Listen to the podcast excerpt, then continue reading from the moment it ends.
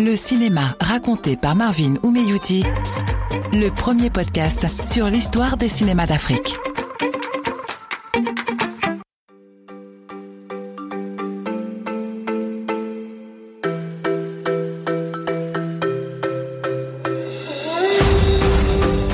Bonjour à tous et bienvenue sur ce nouvel épisode de votre podcast Cinéma raconté. Pour ceux qui nous découvrent, ici on raconte les histoires derrière et dans les films africains. L'objectif de ce projet est très simple, faire vivre la mémoire des films d'Afrique qui sont assez peu visibles sur le continent et même à l'international. Depuis le début de cette aventure, chaque épisode a raconté l'histoire d'un grand classique des cinémas d'Afrique. On a parlé d'œuvres de pionniers tels que Suleiman Sissé, Djibril Diop Mambeti, Samben Ousmane ou encore Paulin Souman.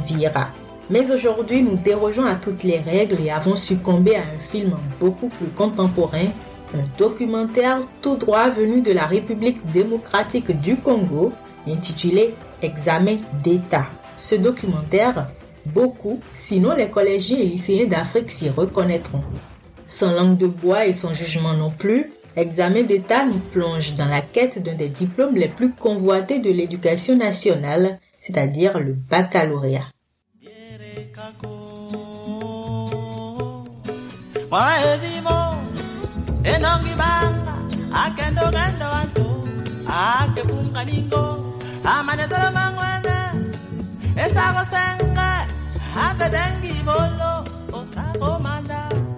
Le documentaire Examen d'État, l'équivalent du bac français au Congo, long métrage d'une heure 32 minutes, sort en 2014 sous la signature d'un jeune réalisateur congolais au parcours atypique. Né en février 1984, Dieudo Amadi réalise avec cette production son quatrième documentaire.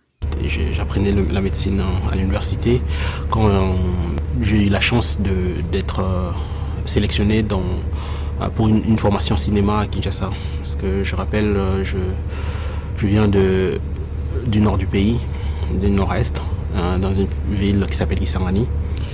Et en 2007, j'ai eu l'occasion de venir à Kinshasa, la capitale, pour apprendre pendant cinq semaines de, les basiques du cinéma. Et depuis ces jours, bon, j'ai décidé de, de continuer dans, dans ce milieu, dans ce métier. Chaque année en République démocratique du Congo, près de 500 000 jeunes passent l'équivalent du baccalauréat. C'est pour eux un enjeu majeur, tout leur avenir en dépend. De ce constat, examen d'État devient un voyage dans l'univers d'un groupe de jeunes lycéens congolais qui vont passer cet examen à Kisangani, petite ville du nord de la République démocratique du Congo. La caméra du réalisateur est le témoin muet de leur parcours, de leur préparation depuis les bancs de l'école d'où ils se font régulièrement renvoyer parce qu'ils n'ont pas payé la prime des enseignants, aux maisons communes où ils se retrouvent pour réviser, en passant par les rues chaotiques de la ville où ils passent leur temps à chercher ce qu'ils appellent la vie. Question. Calculer son réciproque Ici, on a travaillé seulement notre équation. Maintenant, on va travailler son réciproque. Comment est-ce qu'on va faire Pour trouver la fonction réciproque de toute équation, on change seulement les deux valeurs?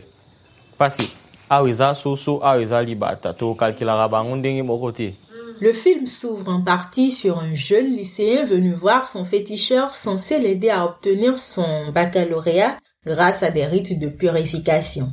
C'est le début du périple pour atteindre le diplôme tout y passera, les prières dans les églises, les révisions en groupe et les renvois répétés des cours, faute d'argent. Hier, nous nous sommes dit qu'aujourd'hui, nous allons chasser pour la prime. N'est-ce pas? Bon, nous sommes là. Le précepteur est là. Oh, il doit chasser maintenant ceux qui n'ont pas encore payé. Parce que nous avons beaucoup attendu jusqu'aujourd'hui, le 7. On ne voit pas l'argent. Nous devons aussi payer les enseignants. Ils ont fait. Ils doivent aussi vivre comme vous, je vois la maison. Même si elle se déroule au Congo, plusieurs scènes, sinon chaque scène, reflète la réalité du collégien ou lycéen africain, peu importe son pays d'origine. Par exemple, la séquence du nettoyage de la salle de classe par les élèves après une inondation. Celle où le directeur du lycée vient procéder à l'appel des lycéens envoyés pour non-paiement des frais de scolarité. Si vous avez payé au moins 15 000, on peut vous tolérer. J'avais bien dit payer à temps. Qu'est-ce que vous devez? Qu'est-ce que vous devez pour vous On doit payer, papa, on doit payer. Oui, c'est ce que j'ai dit. Le professeur vous a déjà chassé.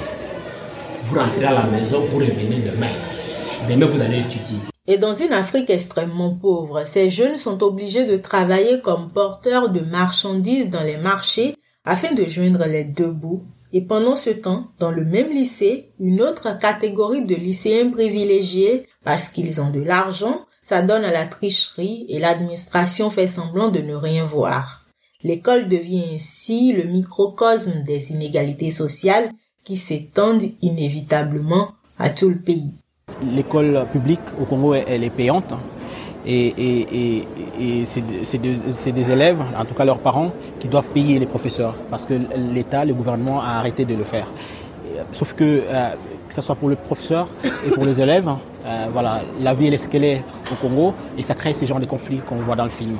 Et, de, plus en plus d'élèves, parce que l'examen d'État, il faut le dire, c'est très très important. Euh, les diplômes d'État qu'on obtient à la fin, c'est un enjeu crucial pour euh, beaucoup de jeunes, compris moi. On dit souvent des films d'Afrique qu'ils sont les miroirs de la société traditionnelle et moderne, et ce documentaire plus encore parce qu'il ne s'agit pas d'une fiction. L'histoire est bien réelle, elle n'est pas scénarisée, et sa cohérence se lit dans le montage qu'en a fait le réalisateur. Dans toute la complexité de la réalité, moi j'avais choisi de rester avec les personnages et de voir ce qui va se passer avec eux et, de m'enfermer avec eux. Et du coup, ça a été plutôt euh, logique et quand ils quittaient l'école, que je puisse quitter l'école avec eux et de les suivre là où ils ont, ils ont choisi d'aller préparer les examens.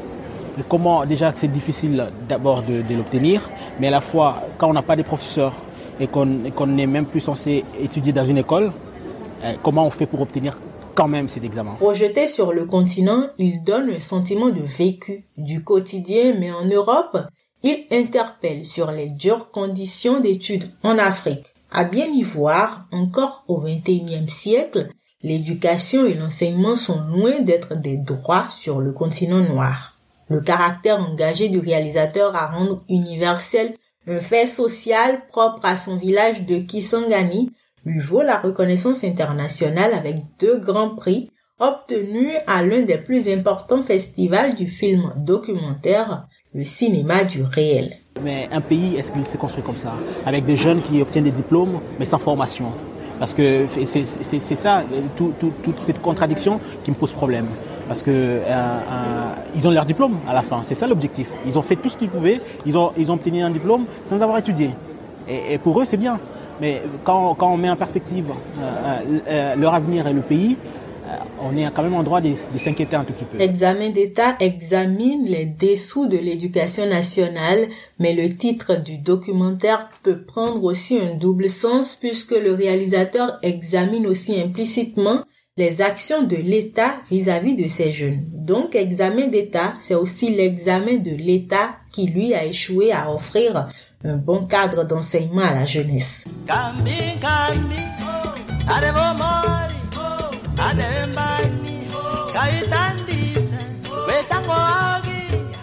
En tant qu'Africaine, ayant été collégienne, lycéenne, étudiante en Afrique et aujourd'hui étudiante en France, cet épisode est un engagement personnel, un appel et ma petite contribution à un combat muet, mais très important sinon déterminant pour l'avenir de l'Afrique.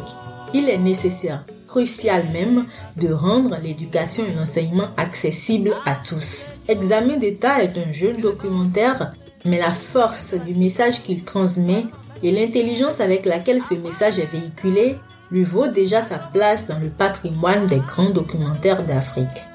Je vous mettrai dans la barre d'information du podcast un lien pour l'acheter parce que bien évidemment, dans le souci de la protection des droits d'auteur, il n'est pas disponible en visionnage libre.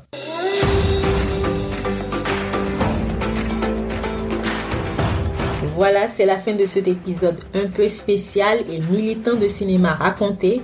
Merci de l'avoir suivi. N'oubliez surtout pas de le partager si vous avez aimé, de nous mettre une note sur les différentes plateformes sur lesquelles vous nous écoutez.